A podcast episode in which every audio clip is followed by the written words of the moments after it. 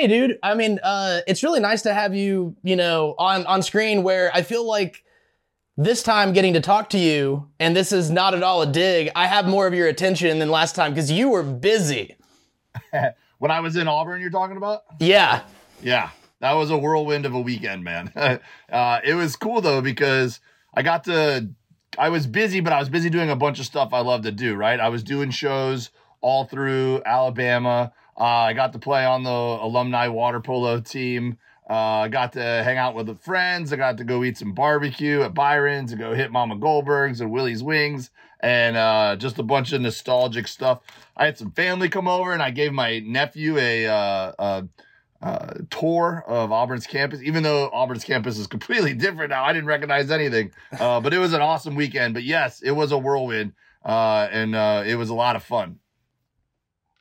Yeah, um, I, I was keeping up with what you were doing as you were kind of because uh, you were posting on your story a lot. I could tell you were excited to be in town. And man, uh, before I could even ask, you just name dropped all the places in Auburn that you love name dropping. yeah, yeah. I mean, it's easy. It's those are the spots. I'm trying to find. Uh, where is it? I have a little. Um, shoot, I don't know where. It's normally right here on my desk. Um, I have a little. Uh, um, replica of Byron's Smokehouse, the original one, the original location that uh, someone made me for a graduation gift. And so Byron's Smokehouse always sits right here on my desk. And then I got this over here. It's not up on the wall right now, but this is a sketch of Toomer's Corner. Yeah. So yeah, man, Auburn, of course, dude. When I get to go back, man, I don't get to go back very often, so it's it's nostalgic. Yeah, um, it was nice uh, getting to getting to meet you in person uh, whenever, whenever you were in town, getting to, you know, uh, film some water polo stuff. Uh, that was my first time getting to see water polo. And I've heard yeah. you talk about it for a long time. And you, and you mean you do a good job of hyping it up and making it sound like something I should go check out. But you know what's funny is uh, I've heard you uh, enough on like podcasts and stuff talk about the cringy joke that everybody makes about like, well, uh, how do you keep the horses from drowning and all that? And honestly, I like now whenever I hear like, you know, you talk about it on a podcast or something, I like cringe for you because I'm like, this does sound like it would be an annoying joke to hear over and over. So the when I first started getting that a lot was when I was at Auburn. Uh, and and I was like, you know, captain of the team and had to come up with all this fundraising and stuff. And we uh one of our buddies, it, it, was like something out of a, a Saved by the Bell episode or whatever. One of our buddies was like, "Yo, I got this in on these seat cushions, and so we could buy them for really cheap and then resell them." And we're like, "All right, let's do it." So we took all our money and bought like five hundred dollars worth of seat cushions, and we're like, "We're gonna flip them and like make twice as much money, right?" Well, they show up in bulk, and they were like the cheapest, dumbest thing. They were like not even comfortable. They were like foam that were cut out into AU, and it wasn't even the right shade of blue. It was like it was like a it was like Gator colors more than it was Auburn colors. So I'm like, dude, every game day, you, like you you guys, we got into this pickle. Every game day, instead of uh, going and tailgating and and getting hammered and cooking barbecue and sleeping in and having fun, uh, we're we're gonna sell all these. We got to go sell at least twenty of these every game day before we go. In the, so that's what we did. We go around all the tailgaters because college kids don't have money, so you had to go over to the RVs where the alumni were there, right? And we'd be like, "Oh, we're raising money for the uh, uh, Auburn water polo team," and those are the guys are always because it was a Jeff Foxworthy joke, so they all yeah, had it in their yeah. head, and they're like, "Water polo team." how y'all keep the horses from drowning? We're like, oh, oh, good one. Oh, I never heard that one before. Twenty dollars, you know. yeah, man. I work in uh, I work in I work in customer service. You know, like in bars and restaurants and all that for a few years now, and uh, I've gotten real good at laughing at really unfunny jokes. yeah, try try being a comedian. after, oh man! After every show, there's a line of people, and they're like, "Yeah, I got one for you. You can steal this if you want." I'm like, probably won't. That's pretty funny. Um, but yeah, uh, I'm trying to think of where. Uh, let me look at my notes here for just a second. Um, oh, I thought this was funny, maybe a funny little, you know, anecdote or thing to kind of bring up. Um, you and I first started corresponding uh, sometime in 2021, I believe, probably like August or something like that. And um, uh, a few months ago, uh, you and Forrest on the Mermen had a had an episode uh, of the Mermen where you told the story of, of you meeting Tim Cook. Yeah, yeah. And and and I'm just gonna make a comparison here. I felt similarly when I first was like, I'm gonna take a shot in the dark. I probably had been drinking, similar to your story, and was like, oh man, like, yeah, I, I, really would love to, you know, connect with Dave at some point because, you know, uh, it's really cool to see Auburn grads doing stuff, uh, doing, being really successful in, in, in the kind of areas that I'm interested in, which is, you know, I love comedy, music, podcasting. So it, it's really cool to see that you're, you're doing as well as you are. And um, and so like reaching out to you was really cool that you emailed me back, you know, within probably 24 hours. And I was like, I went to my wife, I probably woke her up or something in the middle of the night, and was like, babe, Dave Williamson responded to my my email, and she was just like, "Wait, really? That's awesome!" And so, anyway, it's uh, thank you for being, you know, willing to at least you know uh, i guess my whole point is you could have just left that in your junk folder spam folder whatever but or whatever happened. Um, but thank you for responding and you know making this effort and everything.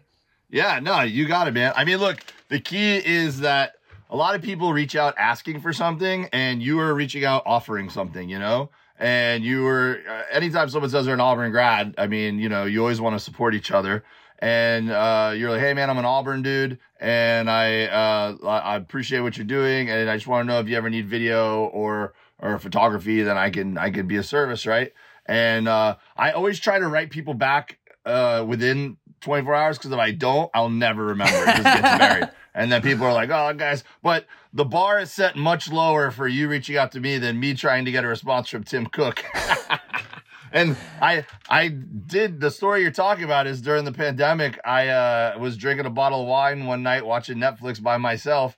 And I don't remember why I did this or what, but I just messaged. I, looked online and Tim Cook's email was online, so I, I just just emailed him and I said, "Hey man, thanks for being a, a strong Auburn man." He oh he had said some stuff publicly about a lot of the social unrest that was going on at the time, and uh, I was like, hey, thanks for for just speaking up, you know. And then he wrote me back and wrote, uh, thanks, Dave, War Eagle. And I was like, maybe, maybe it's him, maybe it's his secretary. Yeah. I don't know. But then I wrote back immediately, if you ever want to have a comedy special on Apple TV, blah, blah, you know, then, then, all of a sudden I was asking for something.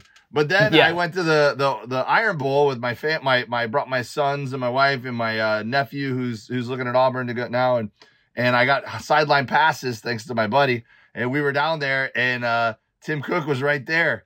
And uh, I just kind of like slid over, and I was like, "Hey Tim, how are you?" You know, like, and like, you know, I said the same thing you just said. I said, Tim, I you know, I just want to say I emailed you during the pandemic. I thought it was really cool. You emailed me back, War Eagle. Thanks for being a great Auburn man. And uh, he was like, "Yeah, of course." And then I'm like, "Can I take a picture?" And he's like, "All right." Well, you know that's the funny thing. Um, after you were in Auburn at the end of January, and you and uh, you know I saw you perform and everything, I realized after the whole thing, I was like, you know, I probably should have gotten a picture with Dave, you know, because it was cool to meet you. But I, but I'm just not that type of person. Because n- no matter who I'm meeting, I'm like, I, I'm just, it feels awkward to me to be the type of person that's like, it, it feels kind of, and I'm not disparaging anyone, but I just feel kind of clout chasey in that way, and I'm yeah. not, I, I, don't like to be that person. So you know, it, it's tough, man. Um, especially if you're trying to like, you know, do things in this in this industry, then you know, then you're not really trying to be a fan. You're trying to be a peer. Um, yeah. So I blame it on my kids now. When I meet somebody that I want a picture with, I go, "Hey, man, my kids are a big fan. Can I take a picture with you?" They're not gonna believe it, you know. Like I don't want it, but I, you know, my kids will think it's cool, and then people are like, "That's yeah, funny." See, it's hard for me. It's hard for me because my son is only one. Uh, so so unless I'm meeting Bluey or someone like that, you know, and, uh, unless I'm meeting an animated character, it's a little bit harder for me. Oh, you got to blame it on a buddy then. Oh man, my buddy's a huge fan, dude. Is it cool if I just he'll he'll lose his mind if I just send him this photo right now, you know? Yeah, that's fun. Yeah. Um but yeah, um, I just wanted to make that comparison, you know, kind of like uh, tongue in cheek or halfway joking, just because I, you know, it, it's just funny. When I heard you telling that story, I was like, this is about the level of excitement I had when Dave emailed me back. So, um, and speaking of that, it was funny. I just think this story should be told on a podcast. I don't know. I think it's funny that like, you know, you and I had been corresponding for a couple years or year and a half or so, And then uh, the first time I was ever going to meet you in person was uh, at the water polo game that you were playing that I was going to film. Wearing, I was wearing a speedo. well, no, I was going to say what was funny was I remember like walking in. I'd never been in the aquatic center, and so I was kind of like I was like I have no idea where I'm going. I probably walked around like the whole place, just being like on the outside, being like, where do I go in? But then I remember walking in, I finally like saw you. You were like the last person I finally saw. and as I was walking up, you were wrapping a towel around yourself to to like like pretty much a way to like hide yourself changing yeah. into a speedo. And I yeah. walked up and I was like, Dave, uh, hey, I'm Peter. Uh, this might not be the best time to, you know, meet you. And I think you said something like, this is actually the perfect time. yeah. Um, yeah, it's called deck changing. You wrap a towel around you and then drop your pants and then pull your speedo up and you just be really careful not to drop your towel during the process. uh, it's happened before, trust me. Um, but yeah, that is perfect timing. Absolutely, we're friends forever because of that.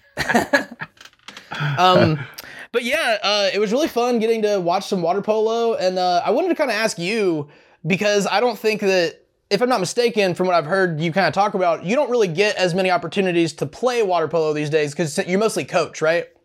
Yeah, I coach. Uh, I'm an assistant coach at the high school here just because I'm super passionate about it. I love coaching. I love the sport. And now my son plays on the team. He's a sophomore. So, you know, for 20 years, uh, more often than not, I've been coaching somewhere in some some way, uh, other people's kids. And it's just really cool that now I get to uh, put time and energy and um, passion into creating uh, cool experiences for my son because it, it's the best, man. And, and a lot of reason why I do it is because I didn't have those opp- well, I just didn't know that those opportunities existed when I was a kid.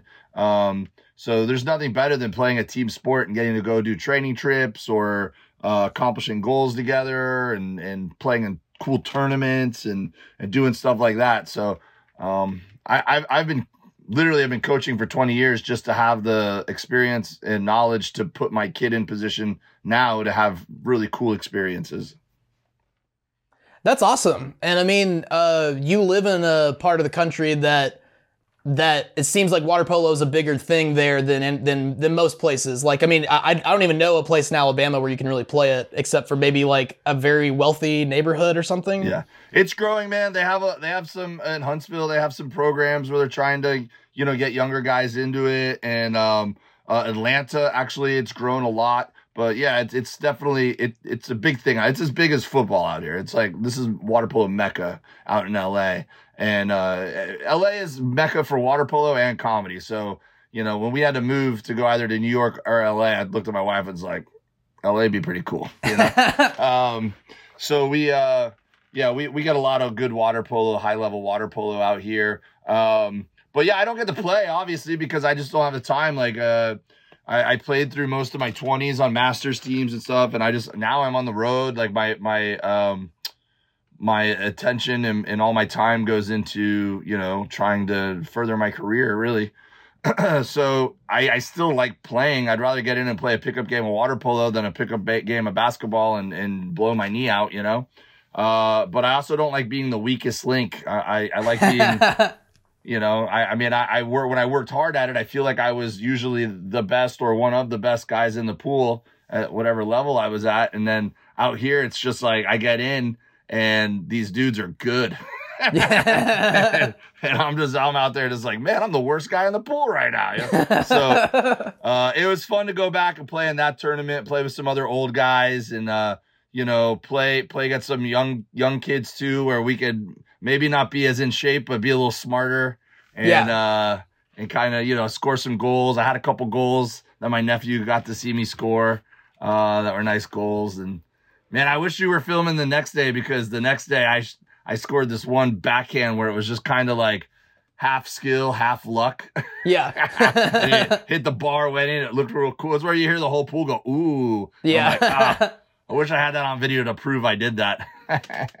yeah, I think some of the coolest points that I saw were, were ones where someone would just kind of toss it over their head and it and it went in, and I was like, that's hard to that's hard to beat right there. That that's just good game, you know. Yeah, when it's when something cool happens, it's really cool in that sport, man, for sure. And you know, it's just so neat for me too. I played so many games in that pool when I was in college. It's just cool to go back and kind of get some of those same feelings back and and and uh, remember some of the stuff and tell stories. I was the oldest guy there by far. There was not. And then the referee, like, you know, I'd, I'd make a big move where I turned a guy and I'd inside water and went to go make a move. And then uh, they steal the ball back from me. And I'm looking at the ref like, you gotta, you gotta reward me for that move, right? And then the ref, the, the refs are my friends, so I could, I could ball bust them. Uh, but the, the refs like, uh, no, we got to finish the move. I go, yeah, normally. I go, but I'm 20 years older than the kid I just spun. Like, like, like, like help a brother out, man. Like, you know, I get it if I'm like an 18 year old kid and you're trying to make me work for the call and do it the right way and, and push me to be better. But I go, I had to dig really deep for that move, man. like, you know, it's like, it's like if a 44 year old dude goes up to dunk on somebody and, uh, and there's a lot of contact and the dunk doesn't quite go in. Give him the foul, man. Let him go shoot free throws. that was hard work for that guy to get up there and dunk it.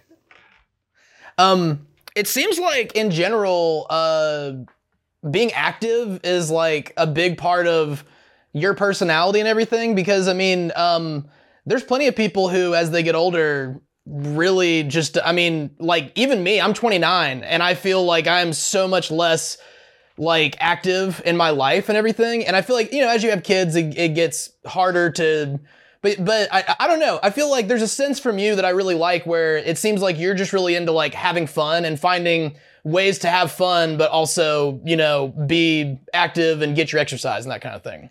Well, you're you're in the toughest part of life for that, man, because you're you're at a point in life where uh, you're just starting to lose your metabolism, Yeah. like all the way through. Your, and and when you got uh, your first kid and they're young, all of a Mhm. sudden, like you know, you're used to being able to to juggle everything and still get up and go to the gym in the morning, or you know, and it just your time gets sucked by by the baby. You're not sleeping good. Yeah. Um, you know, there's just a lot of contributing factors where it gets tough when you're about your your phase of life.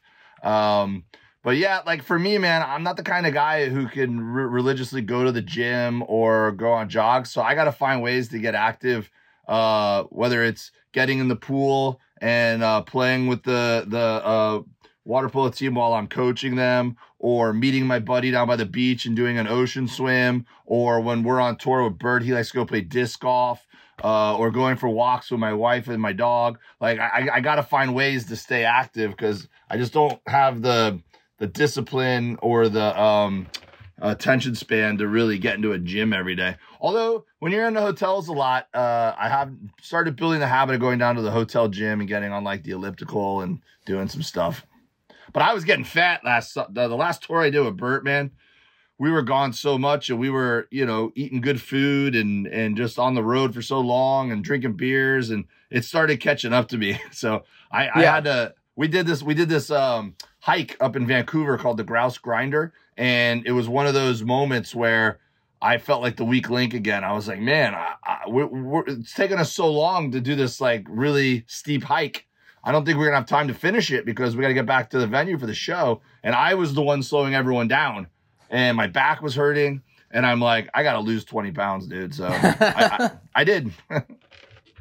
Well, congratulations. I mean, that's uh, it's it's hard to do, especially like you said when you're on tour all the time, and it's uh, well, actually, and this kind of brings up a whole thing I wanted to talk about. Um, how long? I mean, from like if I'm kind of looking at your uh career over the past, you know. 10 to 12 years or so like you know looking at like your comedy from your first album all the way through stuff I've seen you do more recently um uh it's only been maybe like five to eight years that that barbecue and like food and cooking has been like a real big part of your kind of comedy personality, right? Yeah. Yeah. I mean, I got really into it maybe six or seven years ago. So, Mhm. you know, the whole like telling jokes about or stories about because you talk about what's going on in your life, right? So my Yeah. kids are teen my kids are teenagers now. So I mean, I, I've been doing stories about you know having a family and being a dad for quite a while, and um, I think that barbecue lends itself to that persona. It, it makes sense, right? Oh yeah. and and uh, I, I was a real I've always been a real big um uh, I've been passionate about eating good barbecue, you know, starting starting there at Auburn at Byron Smokehouse, man. I'm telling you, I go every other day. I'm not exaggerating. It's And, my uh, favorite barbecue place in Auburn. I, I really love it. It's awesome. it's so good, dude. And uh, and Glenn, uh, you know, the owner there is just great. The whole family's good people. It's just a great spot. Um, so I, I, I would go to like Texas and I lived in North Carolina for a while and just traveling all over the country and, and it was always uh, something I like to do find the best local barbecue. And I'd come back to LA and I'd get mad. I'd be like, why is there no good barbecue here, man? It all sucks, right? And so finally I got mad one day. I told my wife, like, I'm teaching myself. And I went to Home Depot and bought a crappy hundred dollar uh smoker and and it was a uh, I was terrible. I, I couldn't even figure out how to get that thing lit, you know, and and uh, I, I, have these pictures now that pop up on my Timehop from seven years ago where I was like really, really proud of this brisket. And they pop up now and I go, oh my God, that's so t- terrible looking. Like, I th- thought I did a good job and I totally did. Um, but it, it, uh, it, it just became a passion that, that slowly, accidentally turned into, you know, a little bit of a persona in my entertainment career. Um, and now I, man, it's so fun to, to, uh, like my son had a soccer banquet yesterday and I brought uh, six racks of ribs. So there was all this like potluck dinner, and then I'm at the end of the table chopping ribs, you know, for the and, and, all of all of his friends know. So all of his friends are like, "Meat Dave, meat Dave is here," and so it, it's fun, man. It's fun to have that that uh, moniker and that that kind of reputation.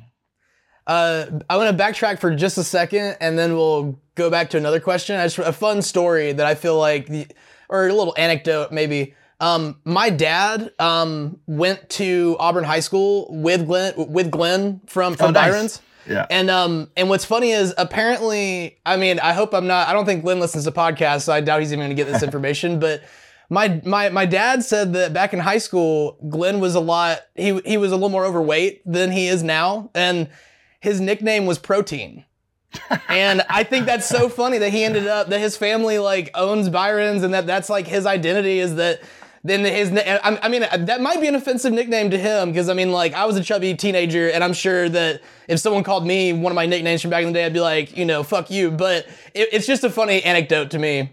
Nah, that's a great nickname, dude. I mean, my nickname is Meat, Meat Dave. So, I mean, protein's the same thing. Protein Dave might have been a better nickname. but anyway, uh, no, um, uh, it just seems like you know from from a lot of the stories that uh, that I've heard you tell on podcasts about going to Auburn or in your comedy that you know, uh, eating good food, you know, uh, like Byron's or Willie's Wings or stuff like that. That was like an important part of you know, because I mean, honestly, uh, that's what a lot of the South's identity is, even in the smallest you know, places where there's nothing going on, not that Auburn's that, but you know, they have good, good barbecue or good, some kind of good food. So it's like the whole identity of the place is based around food. But, uh, I don't know, I'm kind of rambling a little bit. I have a question for you. When you were at Auburn, uh, did you ever go to a restaurant, a pizza buffet on Gay Street called Mr. Gatti's Pizza? Yeah, I lived at the Commons my freshman year, uh, and it was right next door to it. So we'd walk over there and we would annihilate it because it was all you could eat. so yeah, dude. We would um, we would we would go over there and just absolutely we, we would make a uh, uh an outing of it. We'd we'd get like seven dudes and we'd go over there and just see who could crush it the most. Well, uh that's really funny. I mean, just in general, I mean, it's a, it's a small world. My grandfather was the uh, general manager there for like the entire time that you were in school at Auburn, and okay. I had so many like uh, birthday parties in like the little kids birthday party room there and we'd play in the arcade all the time. And my uh, my, my older brother and my cousin would go and just like because we got you know we got in for free because my grandfather was the general manager. We would go all the time and they would just like you said eat so much pizza. And it's just a funny you know uh, that's just like you know i actually have a mr gatti's chair in my studio over here that that my grandfather like repainted. They used to be orange and blue and he repainted the orange part white, so it's like you can still see some orange like scratching off under the white. But anyway, I just thought it was funny. Yeah, um, no, Mr. Gatti's was definitely. I was t- actually just recently talking about Mr. Gatti's with somebody. I don't remember why, but food, food is totally uh, uh, uh, anchor for memories uh, for us, you know? So I think especially college food, man, it's such a it's the first time you're away from home and your mom's not cooking meals for you and you live in a dorm so you can't really even cook. So like the the places that you go and and make you feel comfortable and and you attach so many memories of that specific frame of time to uh, food places, and, and I mean, especially in college towns. Um, I mean, Willie's Wings was such a thing for us. Like we ordered so many wings from Willie's.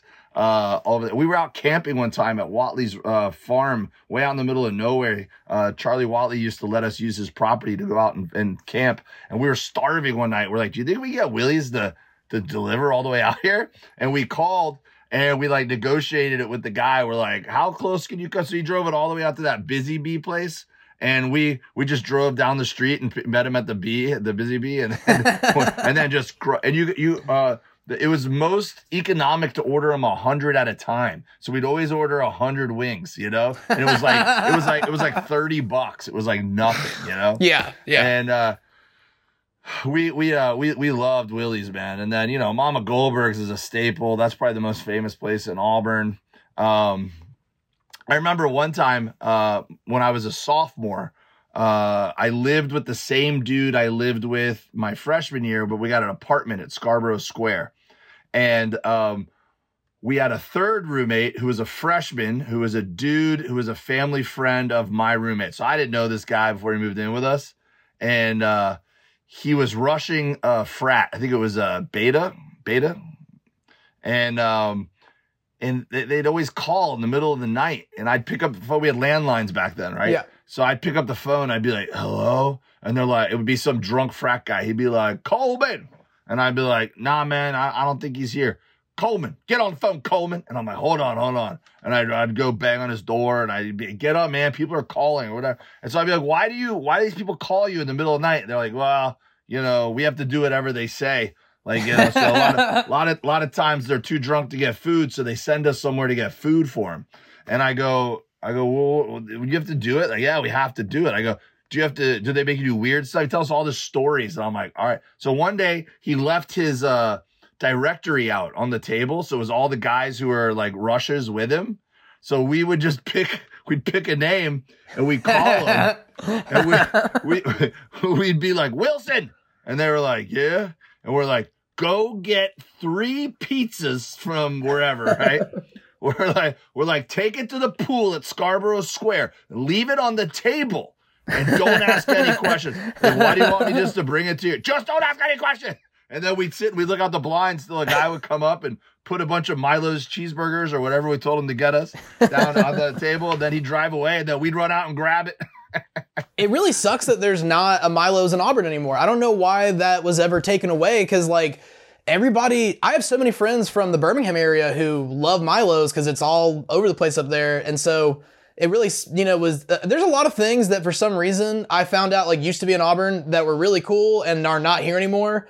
And then other things that are here that I'm like, who who even goes there? But Yeah. anyway, um, is it? I mean, I'm sure it's super strange for you considering you went to Auburn over 20 years ago. When you're back here, you're like, there's literally like, there's there were never even buildings this tall in downtown. Yeah, it's so different, dude. Like when I was there, uh, we we got a uh, Outback Steakhouse in Opelika, and that was like the biggest deal. We were like, okay, so now when our parents come into town, we at least have somewhere they could we could take them for dinner and make them buy us steaks or whatever. It was all the way in Opelika, and then they opened up a Gap on College Street, Yeah, and that was a huge deal, you know, that they were putting a Gap in there, and uh, it, it, it's it's crazy how much stuff is there now. Now, like you drive down the streets, and like I'm like I I kind of like I remember this 7-Eleven being here, but I don't remember the skyscraper next to it, you know, like.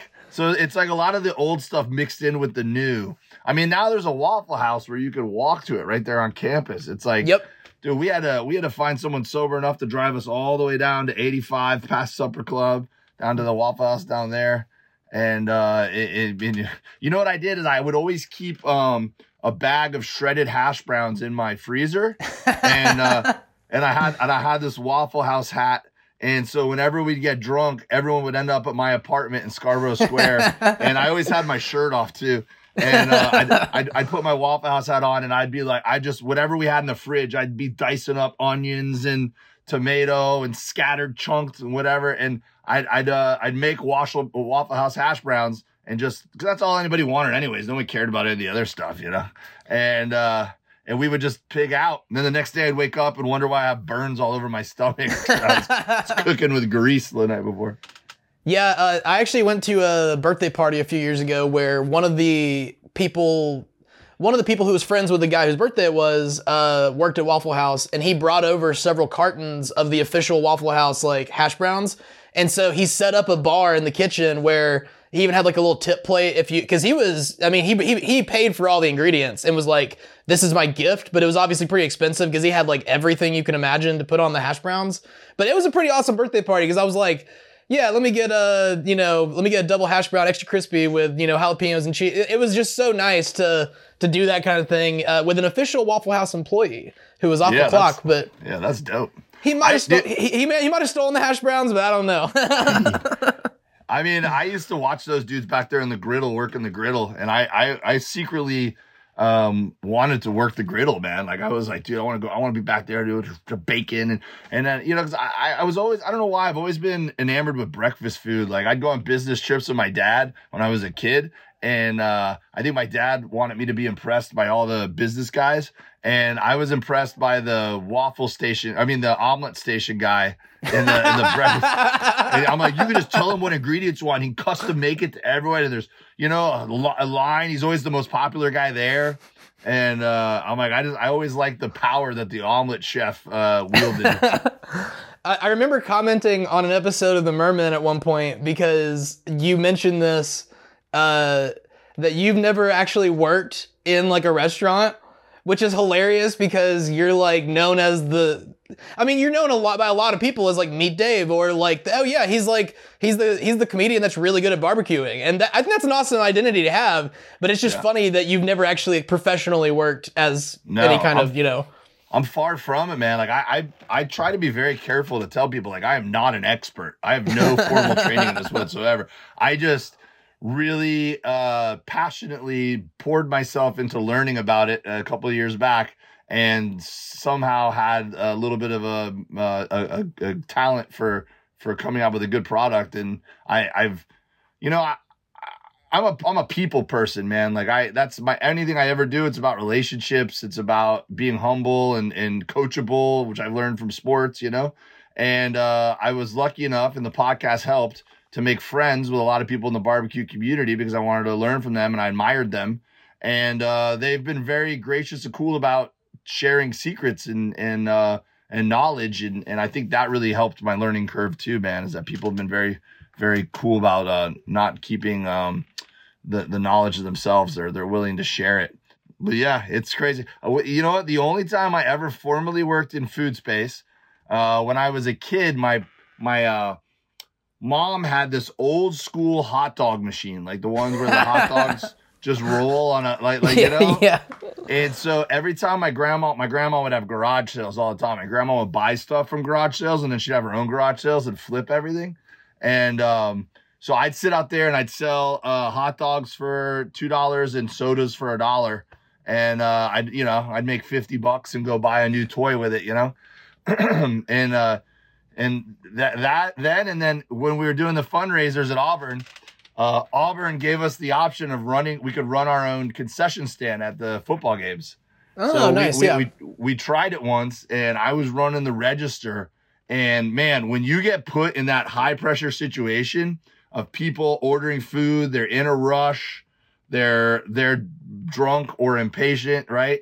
And you gotta you gotta do the math on the fly. And it's like 325 plus 475 plus three bucks, but you know, there were like six things. And it was so hard. I had such a respect for the food service after that because that's a concession stand. That's like the most entry level food uh, operation you could have. And I was overwhelmed. I was like, I never want to do this. I don't, I don't want to be a waiter. Like, you know? Yeah, I, I- I mean that is like you said, one of the most high pressure ones because you're selling, you know, 100 hot dogs in 30 minutes basically, as opposed to most restaurants don't do that kind of volume. So Yeah. I- I've heard you maybe talk about this a little bit that you have a family history as well. That your dad and your uncle went to Auburn. Is that correct? Yeah, my dad and my uncle uh, both grew up in Lake Wales, Florida. It's like Central Florida, and uh, they they ended up at at Auburn. My dad was in the marching band, and Nice. uh, they both they both studied business, and then my family's in the car business. So I thought I thought I was going to get a business degree and, and go into the car business. And that was going to be my life. And actually, at Auburn, uh, one of the, you know, you have to take your core classes. And one of the core classes I took was great books.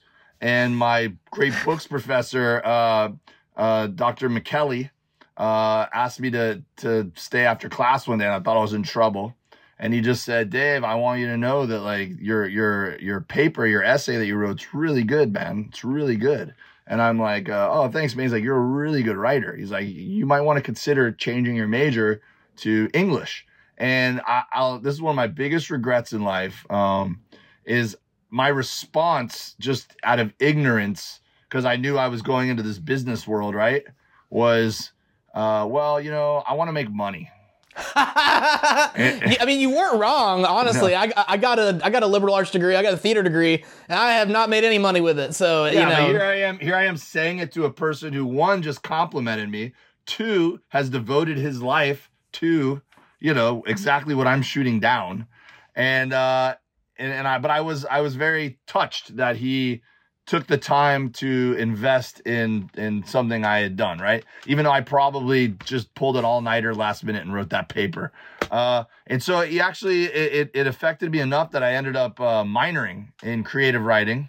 I had a really cool poetry teacher named Natasha Trethewey who's gone on to win literary awards and, and written books on poems and uh, poetry books, whatever. So I mean, it was really influential to me that that guy sent me down that path and um, I, I, just wanted to be. It gave me confidence too to to lean into it because I started writing for a student newspaper um, there on campus, and um, I started to uh, have. Uh, kind of a, a, voice where I could tell it was more comedic. Like I was mostly writing about sports and about campus stuff, but it was it was all I always try to make jokes, you know. I always, yeah. I I did I I saw that the club sports got no love, you know, playing water polo. I just knew that like they didn't get any love from many uh, the, the publications. They probably do now. I'm sure now they they put like, you know, lacrosse and stuff and, and updates. But back then, dude, no one cared. And so I was like, I want to write about all the club sports. And I go, the first one I'm going to do is I'm going to uh, explain what the clubs are like, how people get involved. And I, I go back and read it sometimes. I still have it in my archives and I make myself laugh. I make little jokes about you know each each team, and and it was funny. Uh, so it it, really it, it's it's those days at Auburn set me on the path of what I'm doing today. That's awesome. I mean, um, it's cool to hear that you were still, you know, back then, even though you kind of knew for like, oh, I'm probably going to work for my family business uh, that you were still trying, you know, interested in creative writing, interested in trying to do.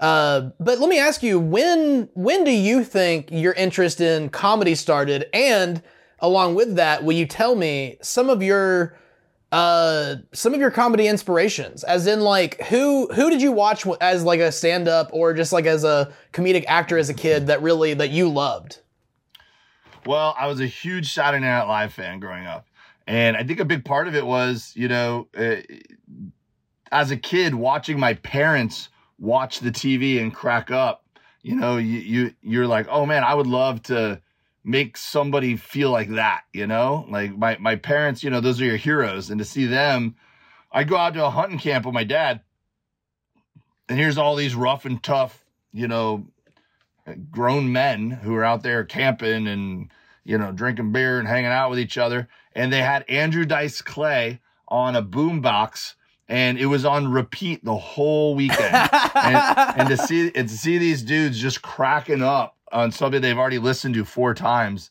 I was like, man, what a, what power, you know? And um, I remember Gallagher was a big ticket, and my parents went to go watch Gallagher, and they were like trying to explain it to me, like, oh, he's gonna squash a watermelon and we got front row seats. And I'm like, I don't get it. Like, you know? And the, uh, I used to love the Hey Vern commercials. This is before the Ernest movies. He was a character on, uh, I don't remember what they were selling, but it was like, Hey Vern, Hey yeah. Vern, did you hear about? And I used to impersonate it and make my friend, my parents' friends laugh at dinner parties. And, uh, Saturday Night Live was a big one though, man. I, I love Dana Carvey. He was like, uh, my era and uh, I just thought he was so funny. And uh, I, have gotten to open for him since and uh, run into him once or twice, and he remembered my name, and that was just like the coolest thing ever. Um, and uh, I, I, went. I, I chased my girlfriend from Auburn, who's now my wife, up to Charlotte, North Carolina. And she took me to this place because she knew I was a, a, a, Saturday Live fan. She goes, There's this place that supposedly does like live version of sketch comedy. So we went to check it out and I was blown away. I was like, I want to do that. So I approached him after and I said, Hey man, I, I freelance write for this paper because I was, I found a paper up there. I was freelance writing high school sports for. And I go, I want to write sketches. And they were like, well, we just write our own sketches. So you got to just try out for the group. And I'm like, oh, I never performed before. And I'm like, but I'll do it. So I tried out and I got in. And, uh, and then I, I, started, I just couldn't, I couldn't write enough. I was so excited. I wrote sketch every week, try to get one in the show every week. And, um, and then, you know, you just get so much stage time that you, you, you kind of learn on the fly. Um, and then those guys kind of introduced me to some more modern uh, stand ups. So, like, I started really getting into Brian Regan and Doug Stanhope, and um, David Cross was big at the time. Mm-hmm. And, um, you know, there was a lot of uh, a lot of guys like that that I got introduced to through them. And when I moved back to Miami to go into to business with my dad, there was nothing like that down there. So I was like, I, I tried stand up once or twice up in Charlotte so I'm like, well, I guess let me just try stand up. So I'd go to the open mic every Wednesday. I, I, took Wednesday as my day off, and I'd go do the open mic that night, and uh, and that's that's what set me down that road. Nice. That's a. Uh, so it sounds like it was mostly uh, like really started for you after college. But, but I mean, uh, it, it, I mean, honestly, it, there's very few people who even get started before they're like, you know, 22 to 25. Like that seems like the prime time for most people to start doing stand up. Man, whenever I meet like a college kid who's already in, it's it's probably a lot more common now because you have podcasts and YouTube and and people know what the, the stand up world's like. I mean, dude, my only exposure to seeing comedy back then was uh, when people would come to campus. So yeah, like Dave Dave Chappelle came one time. Oh, that's um, awesome. Jeff Dunham. That's a big, I, I, it's a big yeah, ticket. Yeah, he he had just done Half Baked, so it was like everyone was excited to see him. Uh, no, we had no idea he was going to turn into who he is now. You know. Yeah. Um, Jeff Dunham used to come a lot, and he That's wasn't fun. even famous yet. He was just working the college circuit, you know. And uh, I'd, I'd always try to go watch whatever comics came because I just loved watching it. Yeah. Uh, but n- now I think people like you know they get exposed to it. So I think a college kid who's really into it would know. Oh, I could go find an open mic at a comedy club and and start going down this path earlier. I bet I would have if I had known if there was a comedy club somewhere close by, or or a way to like take le- uh, a class or something. I, I would have done it in a heartbeat. Did you know that Auburn technically has a comedy club now? Yeah, the crown of comedy, right? Yes. I've heard mixed reviews. Uh, so I haven't been yet. Um, maybe I will at some point, but uh, it you know it's it's cool to see that someone's trying to start doing something. Um, I just you know haven't been yet, so I have no real opinion. I've only heard what I've heard. So, well, I've heard it's it's uh, mostly urban acts. Yeah. Um, and then but they do mix in a lot of other stuff. I think they do like uh uh, midget wrestling or something. Yeah, they, yeah, they do that. but but I was gonna say they also have lately have been expanding to host like music nights for Auburn students. So it's so it's not just comedy. I, I think honestly, Auburn is a really weird market to try to open something that's just a comedy club. I feel like you kind of have to make it a venue, you know, that can host several things because there's just not yeah. enough. But to their credit, I've, I, I mean, according to what I saw on their Instagram, they've had people as big as uh, DC Young Fly. I don't know if you're familiar with him, but he's you know um, he's a real big comedian and actor out of Atlanta. Um, I I know for a fact that Bert knows who he is because he talks about him all the time on like podcasts because uh, he's on a, a, show called 85 South.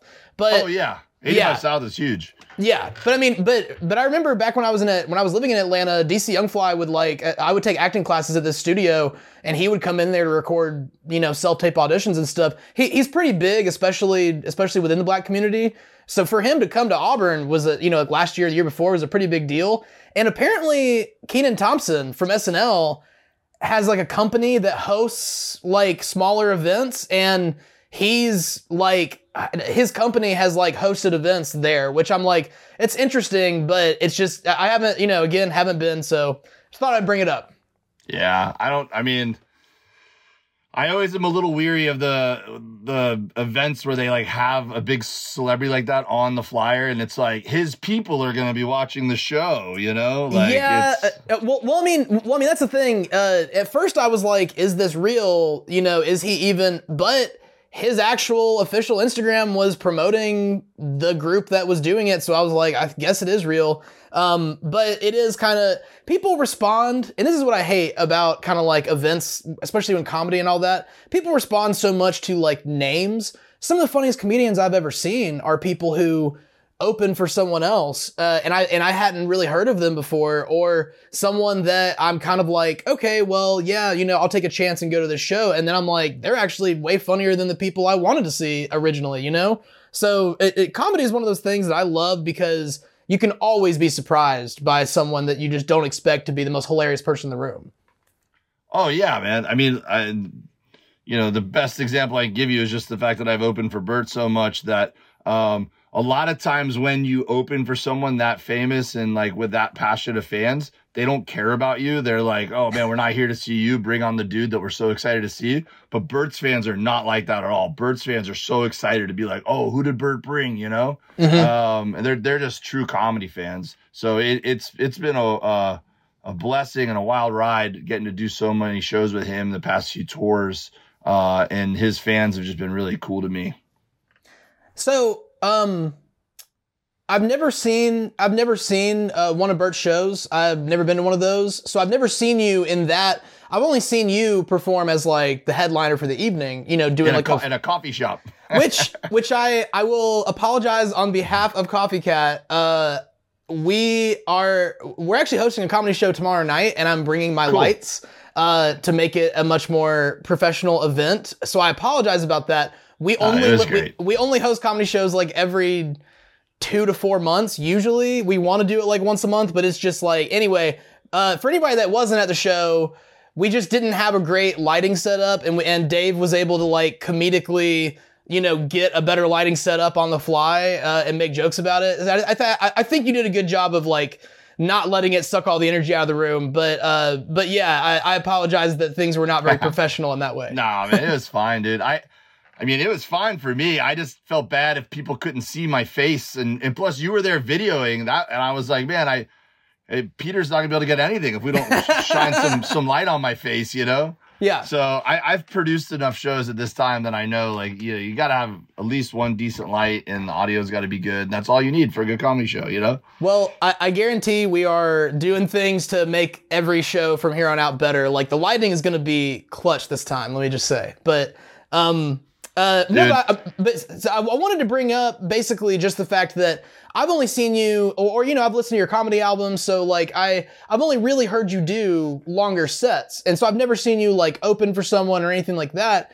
But from everything I've heard on in your in your work, I think that you know you're a really good like addition to Bert's style of comedy. But I I find myself as I'm kind of becoming you know uh, as my son gets a little bit older and as I'm like really into fatherhood, I'm leaning more towards stuff that's more in your style of comedy, which I would say is like, um, I don't know how to exactly describe it. It's it's like more dad humor, if that makes sense to me. And Yeah. that makes sense to you. And I hope that's not insulting, is people use dad joke as like a bad thing, but I think Yeah. it's such a compliment, you know, in some ways, because my dad and my grandfather were some of the funniest people I ever knew. Yeah.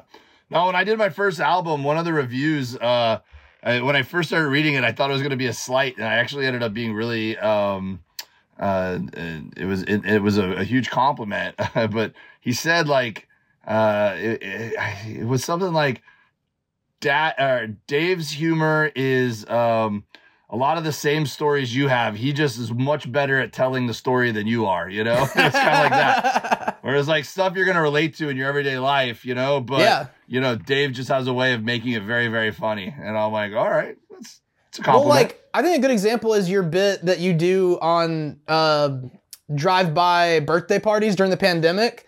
yeah. Like that one, and and the thing is, you know, I know you. I feel like well enough at this point that I can pick out the things that are you know what what every comedian does, which is like you're peppering in a little bit of bullshit, uh, you know, to, to spice up the story. So I don't think you know to the audience, I don't think Dave drinks and drives as much as he jokes that he does. But but I mean, I, I think my point is, it, it's it's just cool to see kind of like this mixture of family friendly and also like you know stuff that goes over kids' heads and that like parents can chuckle about that like the kids don't understand, you know, that kind of thing.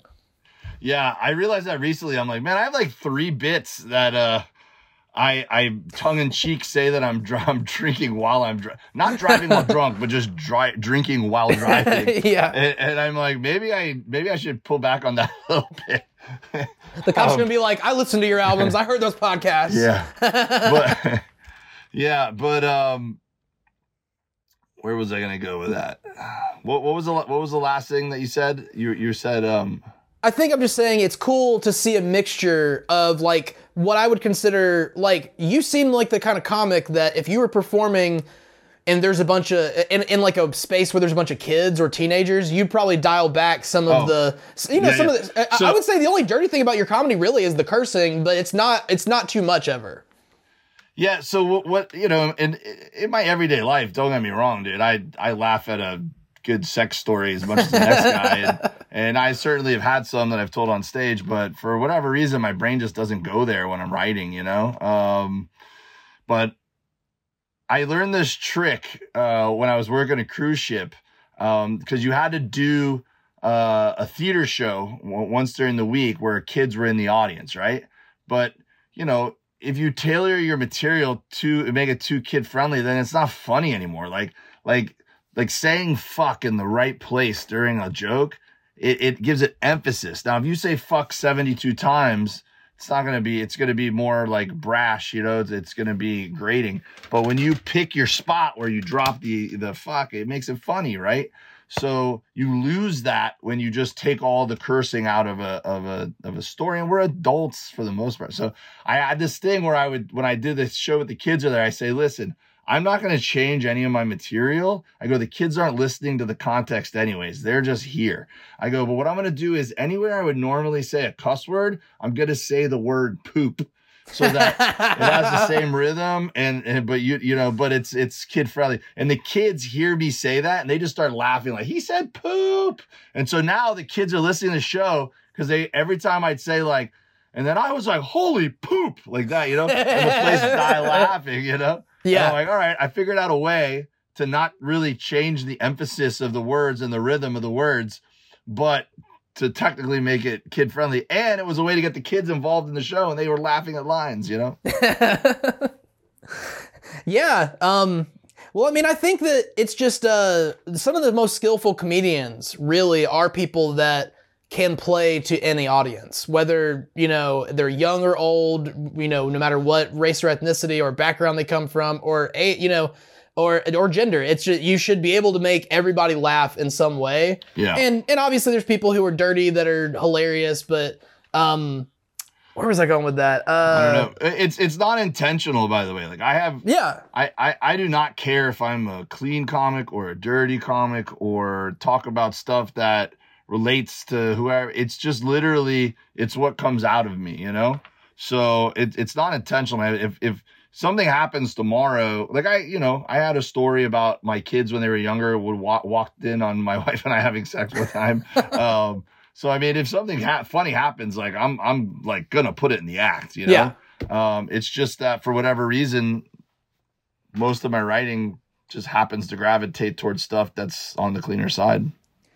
Well, I think that kind of makes me transition into like I hope I'm gonna pay you what I think is a compliment, and I hope you take it that way. Um, I think that okay, so I I only literally know a couple people who I would I would put in this category, and I'm gonna put you in this category. Um, I think that you are a cool Christian. And here's here's why I say that. So like what's really cool to me was seeing you perform live and seeing you do like a full set or you know, you do this on your comedy albums too you will tell stories about going to church and or about like um, you know just something uh, involving that the fact that you are Christian but then but then you don't you, but you also pepper in curse words. You pepper in like funny, you know, off-color jokes, and and like, and you in general just don't seem like a judgmental person at all. And the reason I'm saying all this, I know you live in a place now that is very different from where I live in terms of like here it's literally every day that i'm walking like on campus or something at auburn and there's some religious nut who's just like you're all going to hell. Even when i was a little kid i remember going to an auburn football game and a guy with a sign with all these bible verses on it that was like you know 15 feet tall was literally saying to me as like a five year old like you're going to hell for going to this auburn game because you're worshiping false idols. So i think here's my point. I am i'm a very like i i'm not a i'm not you know christian anymore. I was when i was younger and and i think a lot of it was growing up in the south and having people kind of really shove their beliefs down your throats. I love meeting people like you who are able to be christian and then not be judgmental not you know you're you're representing christians well is my compliment. So i hope you take that that way. Yeah. Well, I mean, I feel you like know how to I- have a good time you know Yeah, I, I love drinking beers and uh, making mistakes, man. Uh, I, I, uh, I'm, I'm, I'm not a Christian comic. Like my comedy doesn't revolve around, you know, the label of being a Christian. You know, because when you say you're a Christian comic, then most of the comedy is specific towards that yeah audience, right? I'm just a comic who happens to be Christian, you know? Um, and when I pepper stuff in, like you said, it's just because that's an actual detail from my life that's true, you know? Like, uh, if, if something happened and, and, and I'm bringing it up that, you know, that the, the way we know that kid is from church, I'm, unless it helps the joke to change it to something different, then I might as well just keep the true detail in there. And details are what make stories good. Uh, it's when you're like, oh, okay, uh, that that really happened because it's not just saying a kid or someone real general, you know.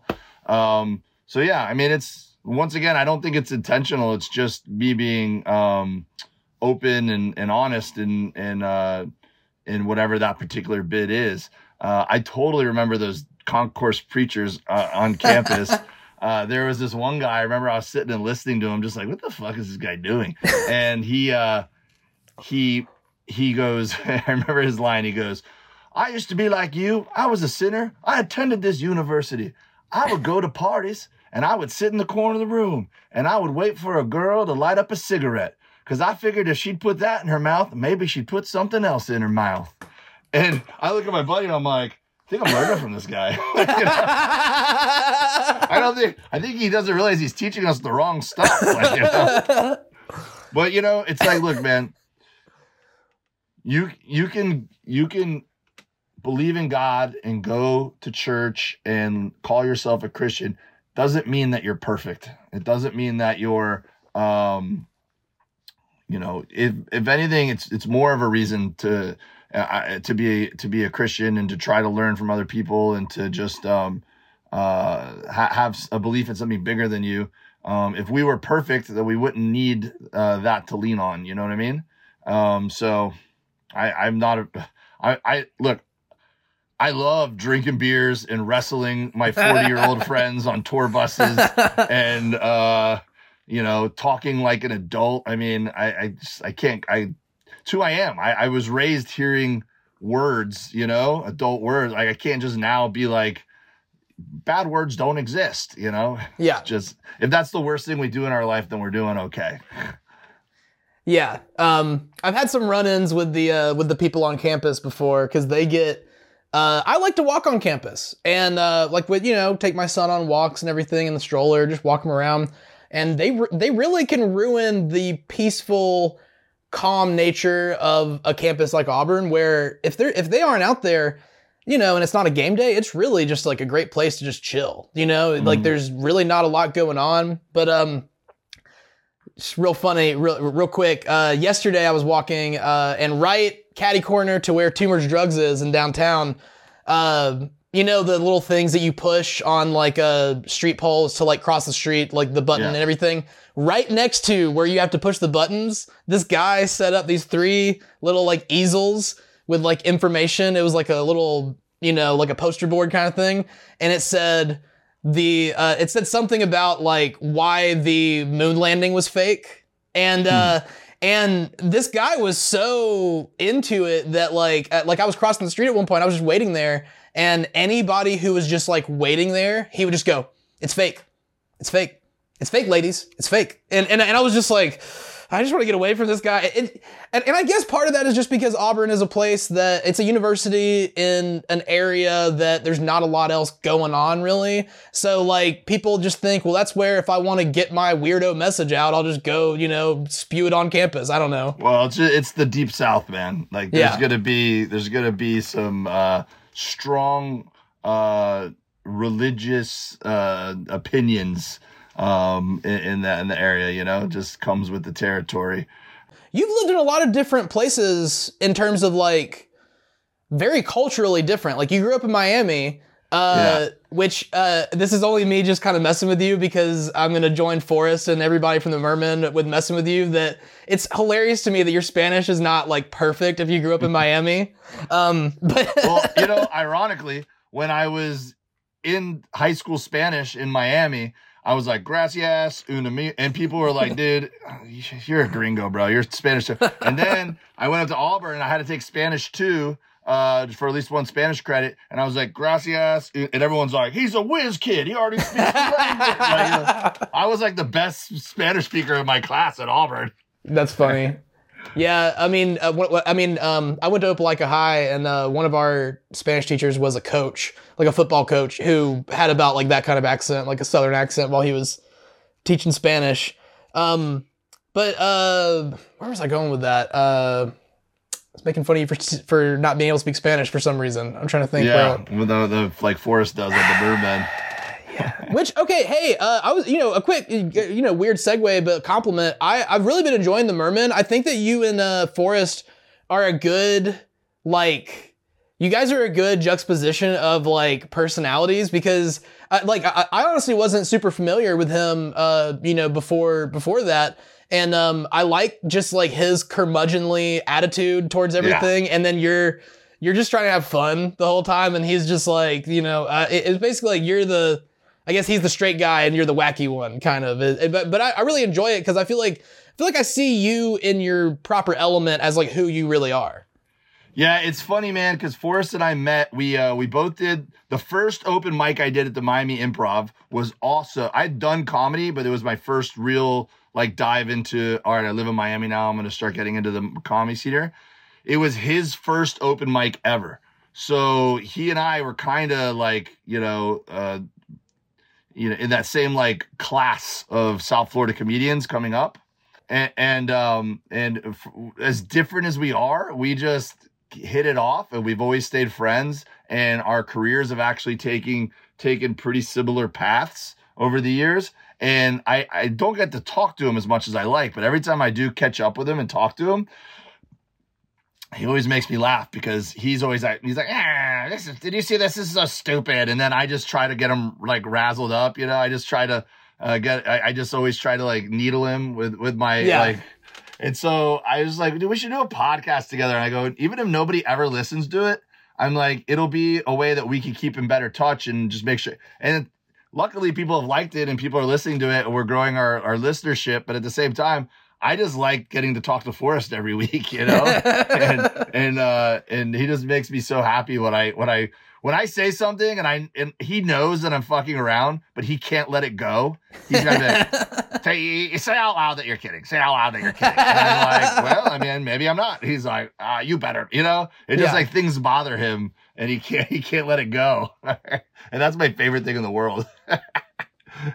Yeah. Um. Uh, um. Well, I mean, like, I like that y'all are also um, like you make it informational as well. Like, there's a lot of stuff that I probably normally would not research or know that much about. I mean, I've learned a bunch about um things like manatees from Forrest, just kind of talking about his past, you know, his past jobs.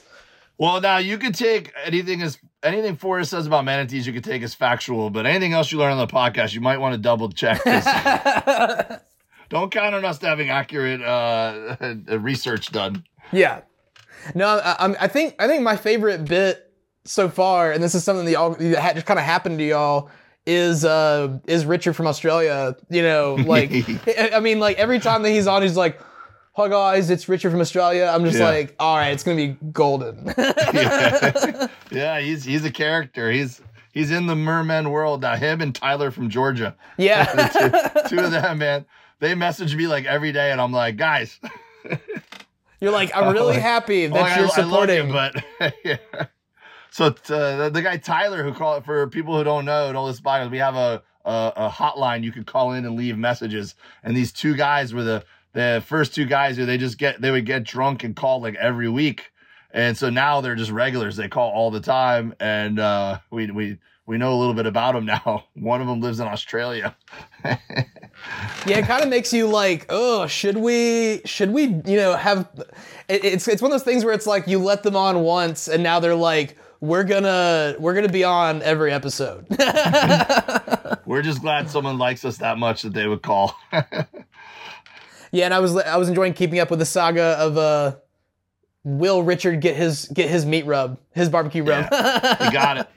He got it. I sell my own all-purpose seasoning uh, that you could put on barbecue, but you could also, if you're not on barbecue, you just put it on anything, uh, eggs or um, macaroni and cheese or chicken or steak or whatever. And so he bought some off my website, but shipping to Australia is really, you know, rough. So I uh, I finally shipped it out to him, and he he received it this past week. Nice. That's awesome. um, we're we're definitely getting closer towards the end of our uh, of the podcast and everything. But uh, I just kind of wanted to. This is something I wanted to bring up, um, and just kind of get your opinion on. I or not opinion, but like you know, see see what you think of this.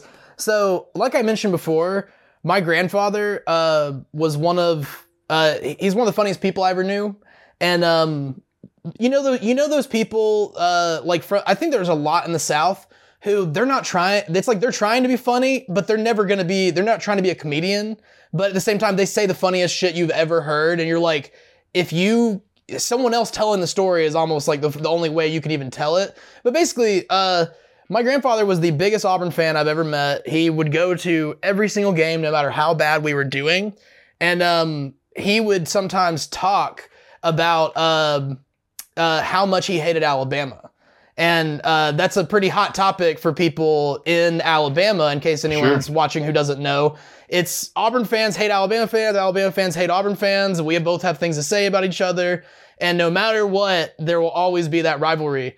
Well, my grandfather would be facetious sometimes, and he'd be like, I don't care if Alabama, uh, you know, is playing my worst enemy when you know in, in a game i'm gonna i'm gonna cheer for my worst enemy and and and something he said in the mid 2000s that was very relevant at the time is he goes i don't care if alabama is playing al-qaeda i'm pulling for al-qaeda and I remember just being like, that in a nutshell is Auburn fans. He was, and he was an old conservative dude that, you know, was at the time was very much so like, nah, we got to defeat Al Qaeda. But he was just like, that's how much I hate Alabama. Um, yeah, some people would say Alabama is Al Qaeda. but then he also had he would come up with some crazy stuff that he he was also since he was a pretty uh conservative guy he didn't like to curse uh, so he would say things at games that cracked me up because they didn't have any cuss words in them like like one Yeah, time He'd be, he'd be like, "Holy smokes, we gotta get this guy." well, no, but one time he yells out, uh, there was a, a pass that uh, that Auburn tried to make, and and the ref ruled it, or it, it was ruled incomplete. Uh, even though we, even though the Auburn fans thought we got it, and my my grandfather yells out, "If that was an incomplete pass, then you're a complete nut." and I was like, like, "Grandpa, tone it down." "Yeah, right." Everyone in the faculty section was like, "Whoa, hold on now." hey, there's kids here.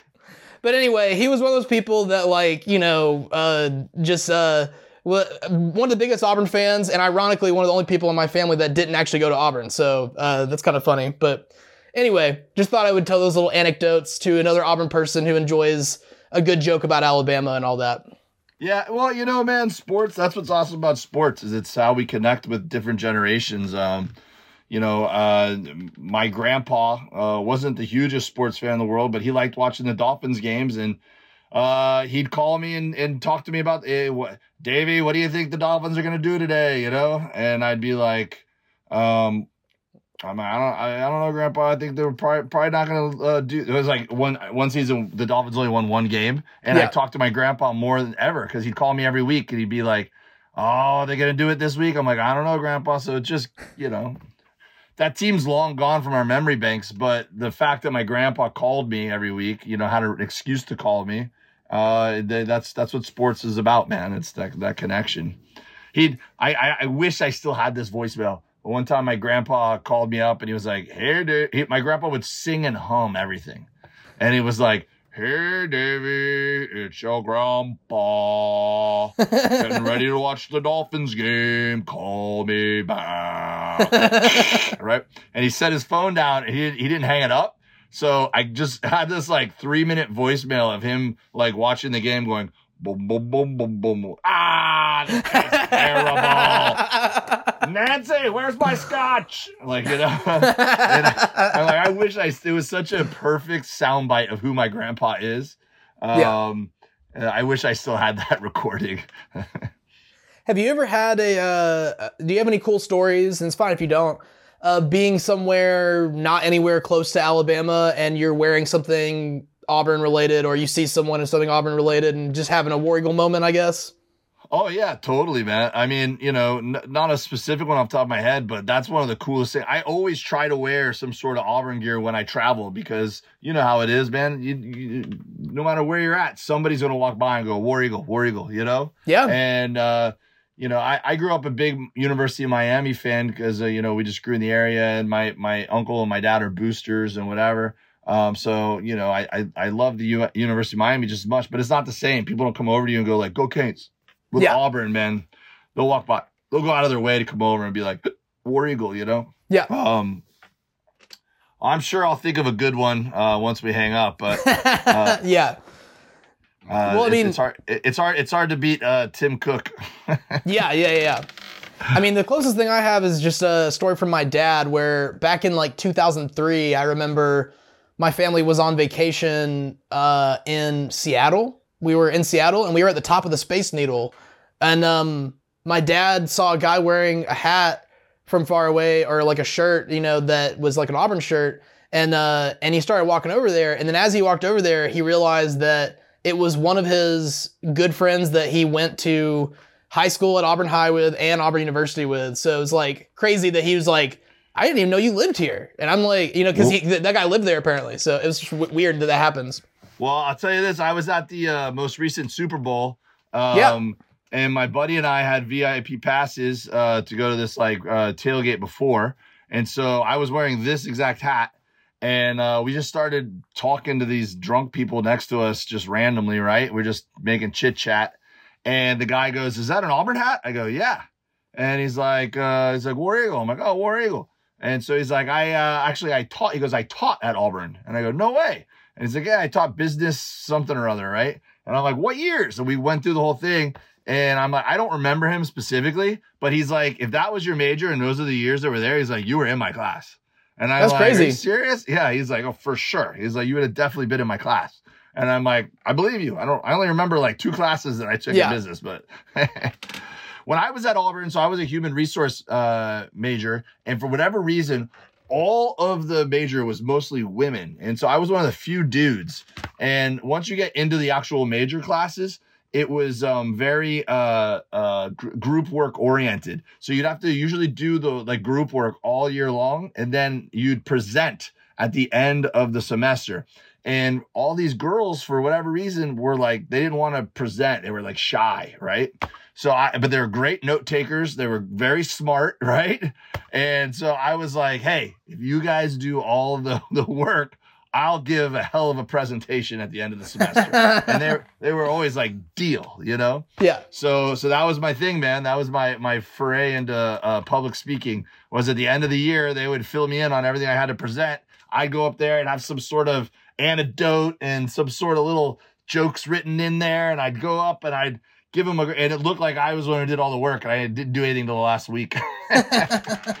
So my dad actually uh, teaches in the business department at Auburn these days, uh, full time, like year round, and um, it's really kind of funny seeing the perspective from a professor. He comes to me all the time and is like, "You won't believe this crazy thing that someone said on rate my professor or on like this you know evaluation or it, it's uh it's funny to get the perspective of like what the professors are dealing with because it, it's you know it's some people that are just ridiculous with like how they want him to bend over backwards to help him and it's just i guess they're shooting their shot you know yeah, dude. Well, I man, I learned it's obviously a different world now. I mean, rate rate my professor. We definitely did not have that. Yeah. um, but when you learn like going from high school to college is like your college classes are like there's like 400 people in your class sometimes, right? Yeah. So you're just you're just a a, a name. Like they don't know you. Like you know, there's no interpersonal relationship. So those office hours exist.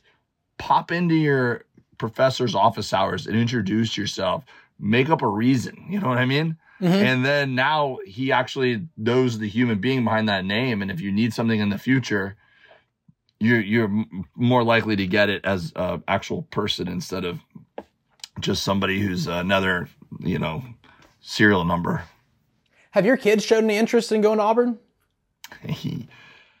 uh, yeah, they're Auburn fans because of me and and my mom and my wife. Um, I think my older son will want to go play uh, sports somewhere. And I don't know if Auburn would be the best landing spot for him for, you know, the path he, and dude, he's to have the opportunity to go anywhere he wants, I think, because he's got just incredible grades. So I wouldn't even be surprised if he ended up at like Ivy League or somewhere really. That's awesome. Uh, yeah, re- really, you know, you know, uh, like that.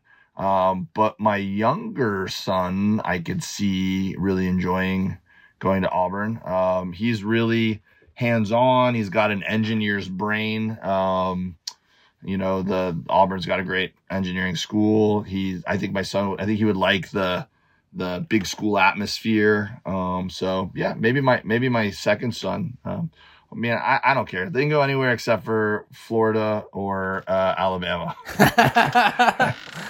yeah, maybe kinda... Georgia too. I, I can't wear a Georgia shirt either. You know.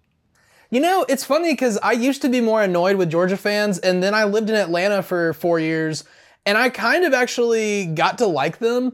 I think I think part of it is this. Um, it's not even really has me. It doesn't have anything to do with the school or the football team. But I I have spent uh, time in Athens, and compared to Auburn, it actually kind of blows my mind with how like you know, I was more into creative stuff and art and then the arts and all that, that I ended up going to Auburn or staying in Alabama because Athens is such a cool town for like, if you're into music or just kind of like they have a, they have an alternative scene that Auburn doesn't have like and it's pretty flourishing. Yeah, no, it's a cool town, man. We played a water polo tournament there one time. I think the statute of limitations is up. I can talk about this, but there was this there was this Mexican restaurant that had this like seven foot like uh, Mexican caricature, um, like outside their restaurant. Yeah. And we kept driving by going, dude, that thing's pretty cool. And in the middle of the night, we went over and, uh, my, my buddy always had a tool set in his car and we, we stole it. and so we wake up the next morning and we have this thing in our hotel room. We're like, what did we do? And we're like, well, we own it now. So we drove it back to Auburn and that thing, I don't know where it is today, but that thing got passed around and it was always in someone's house, you know? That's funny. That's funny. Um, just uh, out of curiosity, because this is like uh, an area that I hung out in in Auburn a lot. Did you ever, because I know that these places existed when you were in school, did you ever go to parties at either Shady Glen or Ford Court? Did those Shady ring a bell? Glen, Shady Glen sounds familiar. I don't know what Ford Court is. We had the Cloisters, we had Scarborough Square.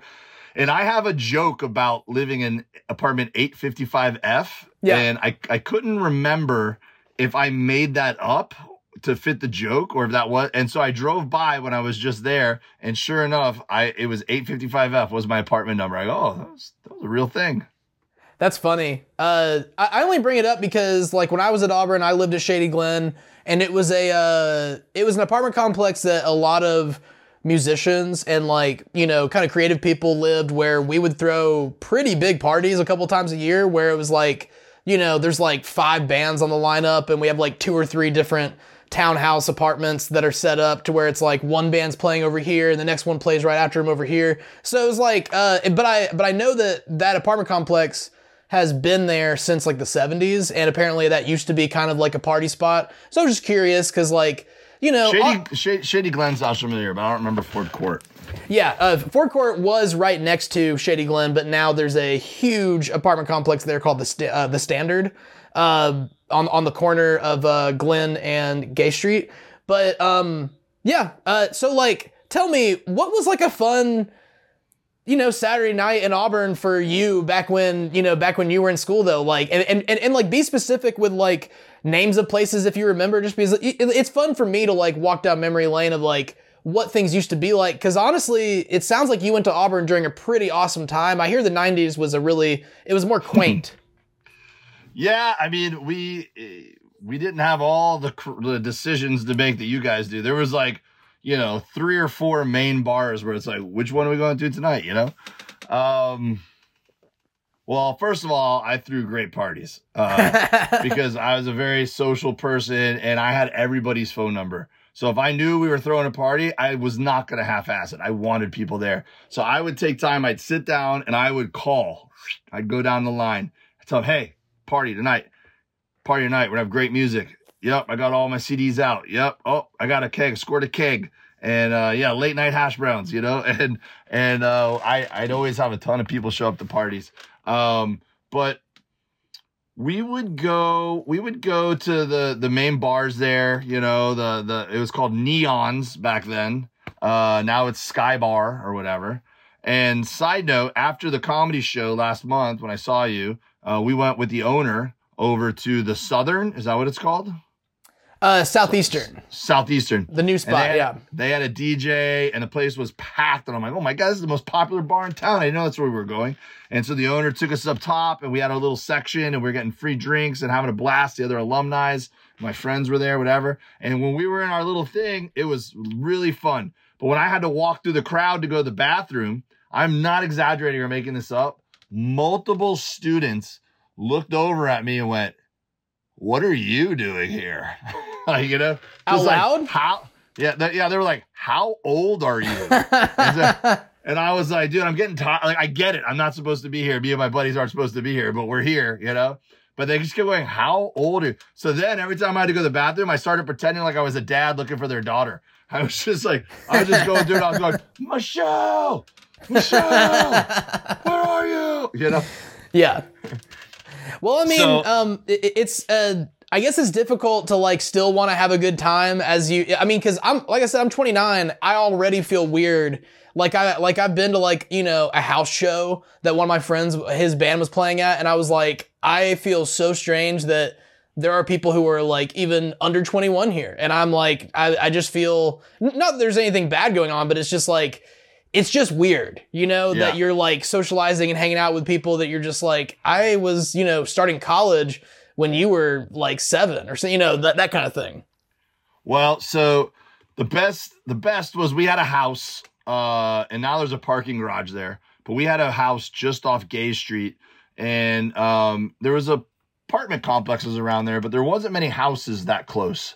So it was literally the main straight uh, stretch of bars on College Street. If it was here, we were like one street and then cut through a parking lot, and you're at our house. Yeah. So a lot of people, a lot of people would park. We had a big, we had a big yard, and we also had an empty bank parking lot attached to our. So at night, the bark bank parking lot was empty. So people would always park at our house to then walk out and go to the bars. Gotcha. We didn't lock. We didn't lock our doors a single day the whole time we lived there, and we had three couches in our living room.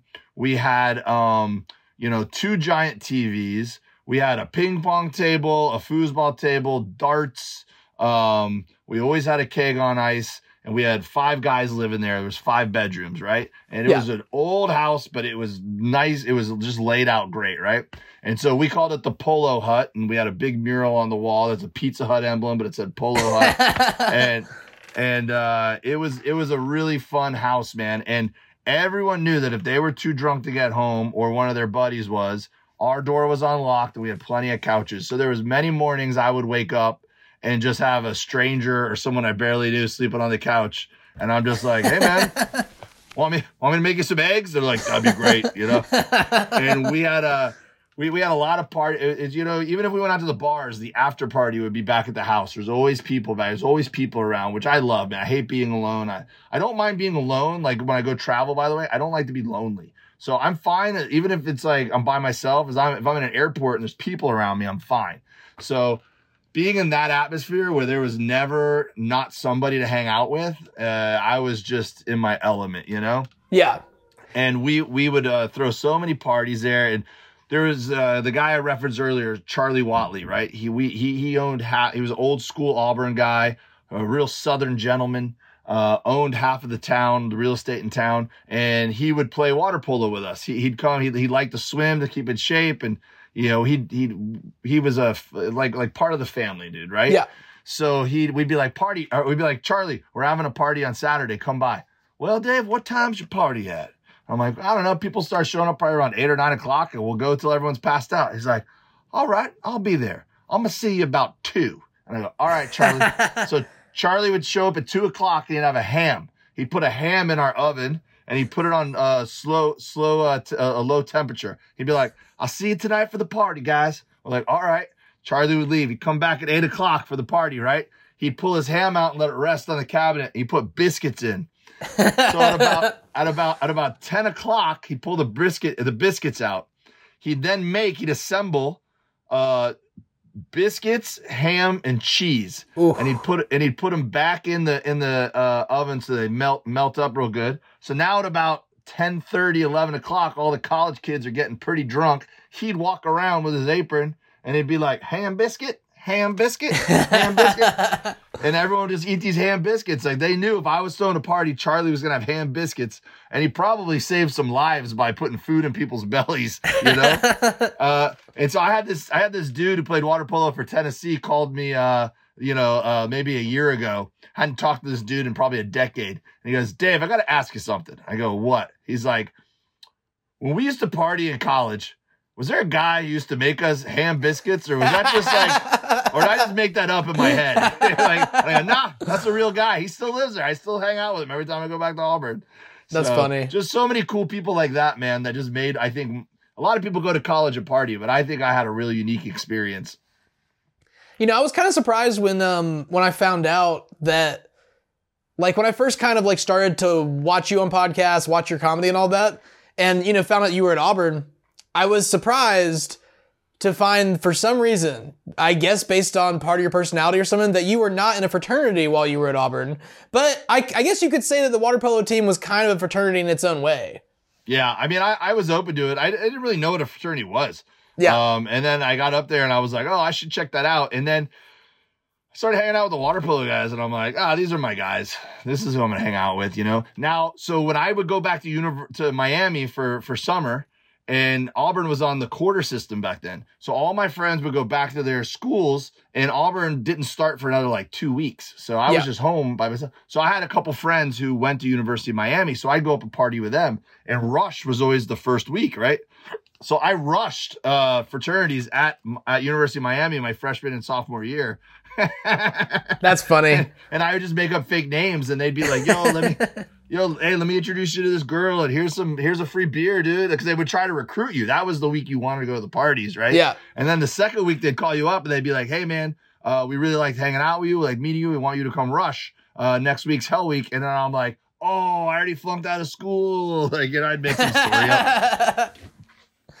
you know, um, uh, it, uh, I actually was in a fraternity for three years when I was in school at the first school I went to, and I'm not the type of person to be in a fraternity, but it all depends on the school you go to and the group of people you meet, because like there are people uh, who I've met that were in the same fraternity as my dad at Auburn. My dad was in Beta Theta Pi, uh, which now is kicked off campus because of hazing and partying. But it all depends on like the school and when you went there. Because when my dad was in Beta, they were, according to him, the nerds that had the best GPA on campus, and like and and then now they're now they're the party school, you know, or party frat.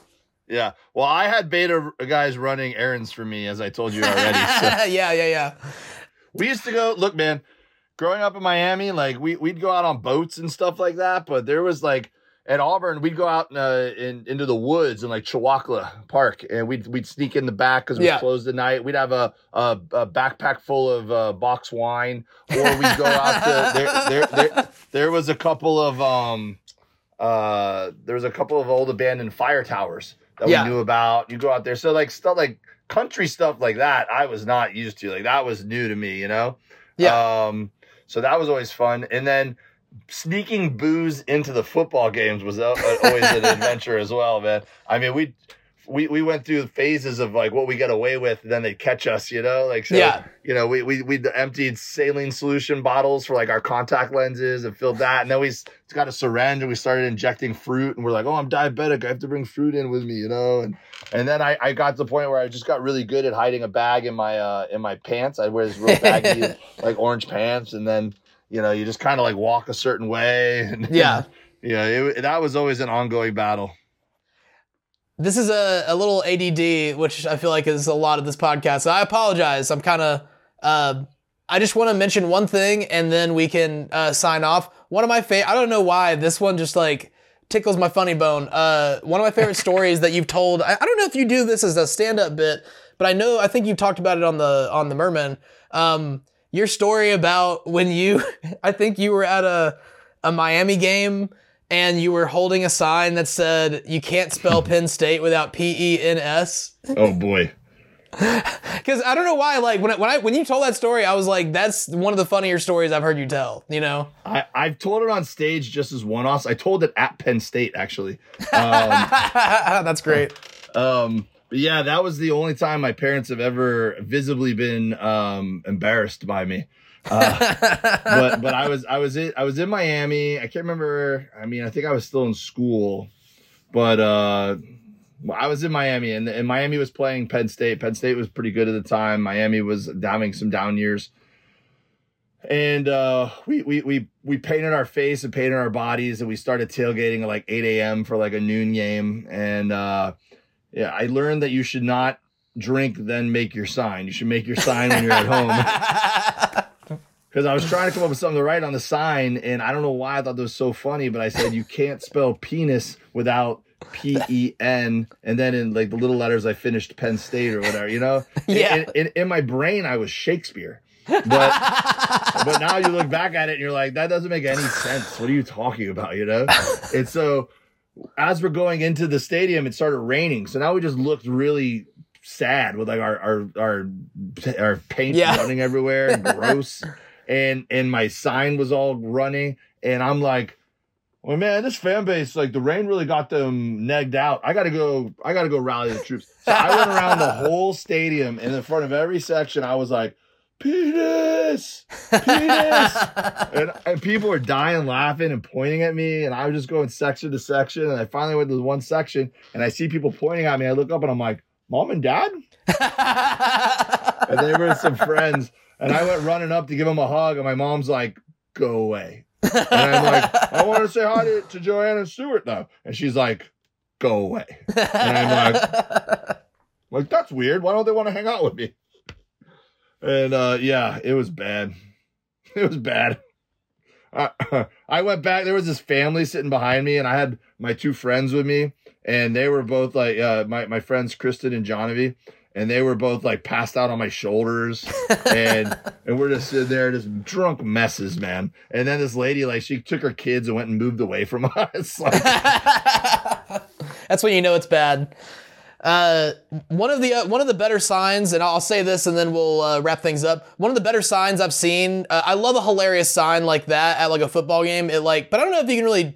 It's mostly at tailgates now. But I saw one. You might not remember this, and uh, I'll, I'll edit it in so you see the photo I'm talking about. Do you remember the malfunction that happened on uh, iPhones back in like 20 it, it was during the the last iron bowl that we won i believe which was like 2019 or something like that there was a malfunction in, in the in the messaging app where anytime you tried to type just like the word i like capital i like like i love sushi or something like that it would be as like these weird characters the, the just the word i was like messed up and i and and Okay.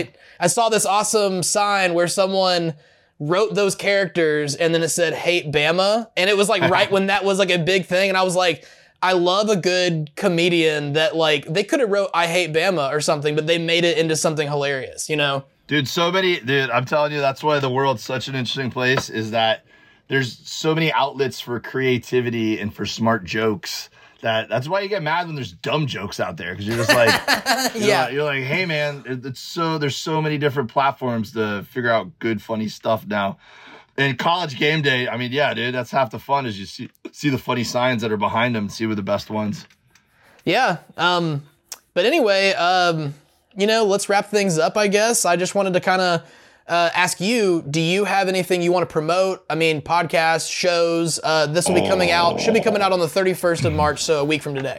Hell yeah. Well, yeah, listen to the Mermen podcast. It's definitely uh, been a lot of fun doing that. If you like barbecue, I also have the Meat Dave bar- uh, podcast. That's M E A T. Uh, happen to have my calendar right here, uh, which all my dates are up at davewilliamsoncomedy.com and my Instagram at Dave W Comedy. Uh, you said this will be coming out at the beginning of April? No, no, uh, March 31st, so the last day of March. All right, cool. Uh, if you live out in California, I'll be at the Ventura Harbor Comedy Club April 14th and 15th. But in May, I'm hitting the road hard. I'm going to be up in Louisville on May 4th. Uh, Indianapolis at Helium on the 5th and the 6th. St. Louis, I'm going to be at the Hel- at Helium there on uh, May 7th. Uh, the rest of this year, I have dates all over the country. Chicago Improv at the end of June. That's in Schaumburg, really cool area of town. Um, I'm going to be going to Grand Rapids um, up in Michigan, and me and Forrest are going to do a Mermen um, tour down through Florida, probably do Miami, Key West, maybe a couple other cities. I'm going to be in Vegas at the beginning of September, Boise, Idaho in October. Look at all these opportunities people have to come see me. And then I'm going to be up in Canada at the end of the year. And at some point, I'm hoping to add a Huntsville weekend. So for uh, you Auburn people, maybe do a road trip. Come up, let's hang out in Huntsville. That sounds awesome, man. Um, I uh, it was really nice, like I said, uh, getting to meet you a couple months ago and getting to kind of uh, get some behind the scenes looks at you know the your comedy that I've been enjoying for the past few years and getting to talk to someone that went to Auburn at a much different era as me uh, than me is really cool. And uh, yeah, man, thank you so much for your time and thank you for all of your you know comedic wisdom. yeah. Hell yeah, Peter. Well, listen, man, we're friends now, so reach out anytime, and uh, I will see you in Auburn again. And Yeah, keep absolutely. doing what you're doing too, man. Uh, you know, keep uh, you know, leaning into the the media and and visual content and uh, doing podcasts and um and and never hesitate to reach out to someone that you think you can offer value to because it might result in a friendship like we have now. So I look forward to more of it, buddy. War Eagle. War Eagle, man, thank you so much. Have a good night. Got it, bud. All right, bud.